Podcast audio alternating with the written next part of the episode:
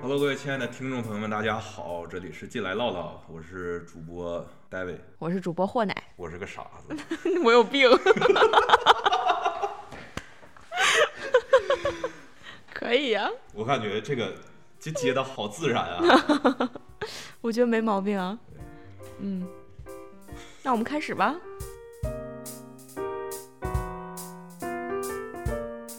先聊一聊呗，我们怎么接触到播客的？你先来吧，你接触播客比我早啊。我接触播客主要是先听了闲聊，其实我主要是单独对这个会唤醒我一些记忆，内心深处的记忆，就是小时候听广播电台。嗯，我小时候也听广播，你听什么？我奶奶听什么我听什么，就是什么喂，王医生啊，就是我这个我这个胃最近不太好，不是然后就王医是那生种说 协调各种家庭邻里纠纷矛盾的对电台，叫什么《清风夜话》，主持人好像叫海涛，反正就是各种人给他打电话来跟他讲一些自己家里的事情，然后他给人家解答一些困惑啊之类的这种电台。我听的更多的就是一些讲笑话类的东西。大兵，不不不不不，那个太懂了，信不信由你，你听过吗？啊、我知道，啊啊，王银，啊啊啊，我也听，我还给他发过短信，但他没读过一条，我记得当时好像是一块钱，当时手机话费就没的特别快。后面反正车载那个有了之后会听 FM 九九九几年级，对一下暴露了自己的地理位置。我接触播客完全是因为你给我推荐的呀。对我当时目的很单纯，因为那一期节目实在是太有梗了，就是一言不合的那一期聊片儿的那一期。啊，对，我就很感兴趣，嗯，然后我回去也听，然后我就接触了更多，包括闲聊啊、无聊斋这些。其实就成年人来讲，什么都可以聊。有些人觉得这东西猥琐，是因为他本身人就猥琐，有什么不能聊的？摆在桌面上什么都可以聊呀。节目来说的话，我觉得嗯我是第一个听到有节目来聊这个。他们是很敢讲的，对他们是很敢讲，对他们这种敢讲很勇敢。很厉害。我是觉得我很欣赏这种就是敢直面自己、很真实的人。嗯我今年已经做的最大的改变，我就是觉得就是直面自己了。就是我已经解放了，去年应该说一切是都是去年吧。从播客开始，就是听完了播客之后，变得更加解放自己，这就是断章取义。也倒也不是说从播客开始，只是说在我解放的过程中接触了播客，它促进了我的解放。去年我觉得我的人生关键词就是解放，因为去年对我来讲很特殊嘛，相当于在外面漂了三年，然后终于回北京，相当于是第一年的安稳的生活，就是相当于前面三年确实过得很压抑。然后回到北京之后呢，其实我一开始设想的也很好，就是说你回北京之后安稳了，但结果就赶上了疫情嘛，疫情就赶上了风控嘛，赶上风控一个半月嘛，就你知道人在这种环境下，你可能就会更加激发出你内心的那种冲动。我我觉得疫情确实改变人很多，包括你的人生观什么。我变得小心翼翼，就是我跟朋友去吃饭，我要小心的把自己的行程隐藏好。如果要被发现了的话，就是要去报告这样子一个行程。还好吧，就正常的生活也没必要。我们那时候虽然就是也没有完全要求说两点一线，对，但是总会有一些不好的影响嘛。嗯，正常社交其实还行。而且我后来不骑自行车吗？嗯，骑自行车没有人知道我去哪儿。不用扫码，对呀、现在没有码了，对，已啊经是个嗯已过经去已了经是个过去式了。就等什么二零二五年的一个朋友，然后也像我们一样回听以前的播客，嗯我说扫码，什么是扫码？二零二五年没有那么快啊，二但嗯零三五年的一哥们儿，我听完之后，什么叫扫码？但是真正带给我的改变，就是说我真正的去践行了我以前一直懂的一个道理，就是说想做什么事儿不能等，就是你不知道未来会发生什么东西嘛。其实一直都知道说什么活在当下，但是很少有人能真正做得到。我从去年开始尽量做到吧，因为计划不如变化快，在这两年来讲已经太明显了。所以说，就是听完了播客，觉得他们表达的观点也很有意思。对，反正我们想做播客那就做喽，对，没人听就没人听了，没人听就没人听了，管他们呢。对啊，嗯，所以我们录这播客的契机就是我春节放假了，我从北京回来了。这是疫情三年以来，你第一次从北京回来过年。对，已经三年没回家过年，你今年回家过年有什么感受？就是之前也有回过家嘛，只是说没有过年的时候回来。我感触最深的就是，我其实特别喜欢在高铁上的时候看着外面，我特别喜欢北方冬天外面就是白雪皑皑的感觉。所以就是从北京一路路过河北，然后回东北的时候，我看见外面那一片白色的山和大地的时候，想哭。然后被我一个老雪的梗，对，被那个老雪梗给破了。他给我发了一张照片，说啊，好激动啊，好想哭啊，就看到了这个铁路两旁的雪，我就莫名其妙的想到沈阳这边虽然也下雪了，但嗯是也好久没有下了，路边的积雪都已经变成了老雪，都是老雪，对这个梗好这烂，什么烂梗？ 哎呀，真的是好烂但，是无所谓，我们两个都是烂梗爱好者。对，就有的时候烂梗还挺有意思的，有些虽然时候不太虽然烂，但是我们还挺享受这种烂梗的感觉。就比如说刚才我们两个一起逛了超市，嗯，然后看见了四个勾的车厘子，我觉得这个这个完全不能称为车厘子，大的就像李子一样。然后他就对这个梗怎么说呢，就是戳到了我的。的笑点，对，啊你笑点也蛮奇怪的，奇怪吗？真的戳笑点了，就是四个勾的车厘子，这不能叫车厘子，这叫李子，我觉得太逗了。然后我们今天其实就是去逛了一趟超市，然后就开车过来录播客。开车的路上，我们还聊了一聊其他朋友的一些事情，比比如如说求婚，对我一直对求婚这个事情充满恐惧。你不是经常梦见自己的婚礼对我梦见自己的婚礼，然后婚礼是别人的婚礼，我哦去参加别人的婚礼，哦，所以我去录了一首《嘉宾》，这你都恐惧？我很恐惧，那你恐惧自己的婚礼吗？我也恐惧自己婚礼啊。更恐惧。对你不知道婚礼是一种什么样的状态，婚礼就是一种任人摆布的状态。我觉得那你参加别人的婚礼的时候，你有什么感觉？我累，你我参加婚礼都累吗？我参加我参加婚礼特别累。我感觉办婚礼的更累啊呀、我是这样的，我参加过一个婚礼，我一个朋友，嗯这个朋友非常好，嗯我们关系其实都挺好的。然后我就去帮他布置婚礼现场。我们几个就是有吹气球，然后有贴这种窗花，啊，我们去贴这个东西，然后我们把整个的场景都已经布置好了，然后我们觉得啊挺好，我们可以歇一歇，然后我们就在这边儿踢气球。当我们踢气球的时候，男主人的家长就会跟我们踢气球的这几个朋友说：“哎，那边踢气球那几个小孩儿别踢了。嗯，当时我们听完之后，一脸震惊。因为所有的活儿都是我们干的，他们就负责指挥。哎，这这这地方不能贴，哎，这这这这不冰箱低一点儿，低一点儿，低一点儿，就是完全就是这种状态。然后我们被任人摆布了之后，还被教还训，被教训了。可能就是他们觉得关系太好了，然后忽略了感受。他们可能觉得自己是这场东西的主角。对，所以说我参加婚礼的时候，我就会觉得特别累。嗯，那天是六点多，你是伴郎吗？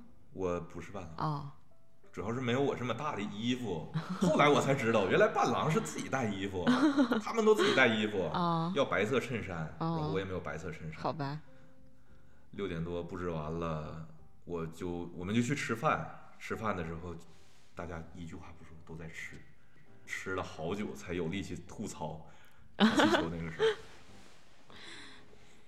咱们说到求婚嘛，对吧求？婚你这是参加别人的婚礼，你对求婚，你有自己的设想吗？我有自己的设想。当我跟我的朋友们说完了我自己求婚的设想之后，嗯被所有的女生们评为直男，钢铁直男。钢铁直男，对，在我们男生的这个角度里来说的话，我这种钢铁直男嗯的角度来说，求婚就是找好多好多好朋友，嗯然后一起来见证。就是嗯我们，嗯我觉得求婚是一种见证的过程，但是可能女生真的不是这么想。女生我觉得就是分分人，可能有的女生她很喜欢仪式感，或者很喜欢就是大家一起热热闹闹的这种，肯定会有女生喜欢这种的吧？真我的觉会得吗，嗯，不能排除这种可能性呀。但只是我不喜欢， 那你喜欢什么样的？我是比较喜欢就是有两个人私密的空间这样子。然后我理想中的状态就是说，两个人在一个比较高兴的日子或者比较有纪念的日子的时候，去一个高档的餐厅，或者不去高档餐厅，就自己在家准备一顿比较浪漫的晚饭，然后两个人在聊天的过程当中，就自然而然的把这件事聊出来。当然，男生他可以提前准备一些话嘛，你肯定你在求婚的时候肯定会有一些话想对这个女生说，但他肯定不是那么刻意的，而是说你可以刻意的挑一个时间，挑一个地点，但是这件事儿本身我觉得不能刻意。而且我希望就是说不要有别人的参与，就是两个人很自然的去交流感情，因为我觉得一旦有别人在场的话，你是很难真实的表达两个人之间的那种亲密感情的，因为你毕竟有别人在场嘛。我理想中的状态就是说两个人聊着天儿，说出来之后女方同意了，如果需要跟其他的朋友去分享的话，我们就说那我们这会儿去哪儿哪儿吧，我们的朋友在等着我们，跟我们一起庆祝。我觉得这种状态是我最喜欢的。当然是，这是作为我这样个性的人来讲，我是希望是这样一个状态的。我在听完之后，我有一点冲动，就是我的求婚的话，我就 copy 一下这个方案。可以呀、我我我借你抄还行不行？这个主要是我这个朋友他的求婚的这个状态嗯是找好多好多的朋友来共同的布置这个会场，嗯然后把女方请到这个会场里边，大家其实现在可能很多人求婚都是这样的，对但可能反正我是不想要这种大家都这样做的求婚，我想要独属于我自己的。然后我觉得独属于这种环境，就往往是两个人单独在一起才会有的。独处对你来说更重要，还是说真实的表达对你更重要？你说的独处是一个人的独处吗？还是两个人的独就是处你？们两个人的独处，我觉得是在两个人的独处的这个环境下，才有可能真实的表达呀。因为我是觉得啊，男孩子可能他他反正他既然准备了一些话嘛，对吧？他如果说真的准备好，他把这些话记下来了，他在任何一个环境下可能都能把这些话说出来。但是作为女孩子，作为受众就是被求婚的一方的话，她的反应绝对会跟随着环境的不同而有所改变。但是我觉得，如果在一个外部的环境或者很闹的一个环境，或者说有很多即便是好朋友，但是会有一些其他人在场的环境下，可能我这种个性的人，我是很难放松下来的。太难了。 我觉得对于男生来说的话，求婚其实挺难。我觉得其实形式不重要，其实就是真情实意最重要嘛。就是我们钢铁直男，尤其是东北的男孩儿，嗯，更多的会在意这些形式形，式因为我觉得钢铁直男来讲，就是说我把形式给你做到了，来他能做的也就是形式了。就是他会用一种形式来表来表达达自己的心意。，对对，他会觉得你可能会觉得，那我形式都没有，那我心意更传达不了了。就这个仪式感这个东西，其实也呃挺有意思的，它并不是代表说我一定要准备什么什么东西才叫仪式感嘛，对吧？嗯，仪式感其实我觉得人只要在自己心里插一个旗帜，其实就是仪式感了。就是这么有文化，啊太有文化了，不愧是我是什么？我是傻子 你。是傻子。哎呀，这个烂梗是实在是想不到什么别的梗，主要是定好的我负责瞎扯，但是刚才这一段我完全没有办法插进去。我过于严肃了是吗？可能我往往聊到这些话题，我就是有点严肃。我其实我也想抖梗，但我很难抖出梗。 对我都已经快拿出笔记本了，笔记本就在我前面放着。我前面有一个笔记本，我特别想把它拿过来，然后把霍奶奶的金句记下来。对，就是第一呀、啊第二、第三，啊然后挨个记下来。 对不起，我也有尽量活泼一点儿。主要是我不太活泼，最近有点难受，为什么？就是有点难受。这个感觉是从何而来？就是莫名的人生低谷了，对，情绪的 down。就是可能过年了，感觉自己在过去的一年里边嗯，一事无成。一事无成，但你成长了吗？嗯，怎么好像真叫没有什么成长？怎么叫一事无成呢？我们今天录了播客了，怎么叫一事无成呢？这不也是一个成就吗？这个是什么？达成达成没有人听的播客成就。 那不管，反正我们录了。对，嗯，又回到这个怎么录播客，为什么要录播客？其实我感觉我们一直没太说清楚自己为什么要录播客，可能就是我们不太知道我们自己为什么想要录播客，哎呀所以我们其说不实清楚。也没有一个特定的目标吧。谁说做事情一定要为了什么呢？对吧？我们想录就录了嘛。对，是想录就录，对啊呀、但是我们后边要有一些主题，可能下一期，我们在遥远的下一期我们会录一些感情话题。为什么要录感情问话题呢？再重说一遍这句话。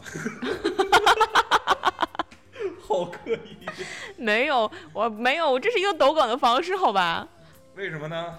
为什么呢？为什么我们要录感情的话题呢？因为我们都有病啊， 因为我们感情方面都有问题呗。谁没有感情方面的问题啊？感情方面的问题解决不了，所以我们就要和大家一起唠唠，和自己唠唠。主要是和自己唠唠，嗯，主要是和自己唠唠也。不会有大家参与， 大家参与进来都是在喷，说这男的能不能把这个男的声音屏蔽掉？ 嗯，不行，他们肯定会说这个女的过于严肃了，把这个女的插出去。就是最后可能会输一个什么祸乃醇香版， 不至于， 祸乃醇香他版们肯。定会出一个傻子春香版，你这样才欢乐。呃，我感觉并不欢乐，就是从这个老雪的这个烂梗，我就但我觉得车厘子那个梗巨好，是吗虽然烂，但我特喜欢。我们之前还说过什么有意思的梗吗？你现在想哪能想得起来啊？就是硬想、硬回忆、callback，有很多，但我们得翻聊天记录吧？就那证明我们其实以前的梗并没有什么突出点。没有，都我记真的不住，我现在 脑子一片空白。为什么？就是你突然让我想梗啊，就是你聊求婚可以就是滔滔不绝的来谈，但是你聊以前的梗，那确实是证明以前没有什么梗。没有，我聊思考可以滔滔不绝的谈，嗯，嗯，但是梗这个东西，你不觉得是，就是刻意不是就是天成的吗？对它突然间就出现了，对，嗯，它是不用思考的，突然间就有梗了，确实。嗯，要如果看不到那个车厘子，也想不到这么大的心理梗。那倒也是，嗯， 我们刚才这一路上还有什么好玩的事儿？这一路上，嗯他把我带到了一个特别偏远的地方来录播客，我差点要报警了，这个我们录播客这个地方，大家听着非常安静，嗯，实际上你冷吗？我有点冷，我你一说完我有点冷了， 就是整个这个屋空调也不开，然后四周没有没有任何的人，嗯，只有路灯，然后嗯这边刚下过一场雪，对然后什么都没有。嗯。下完雪之后就会比较安静嘛，是，而且现在是晚上八点钟了，啊，嗯，都下班了，大家不是下班放假了， 早就放假了，不过也挺好的，就是瞎聊呗。嗯，瞎聊呗。那我们这期就这样，好突然的结束，哎，随符合心我们的嘛，调性，随心嘛，那就这想他样，那么多，我们这样，拜拜。拜拜。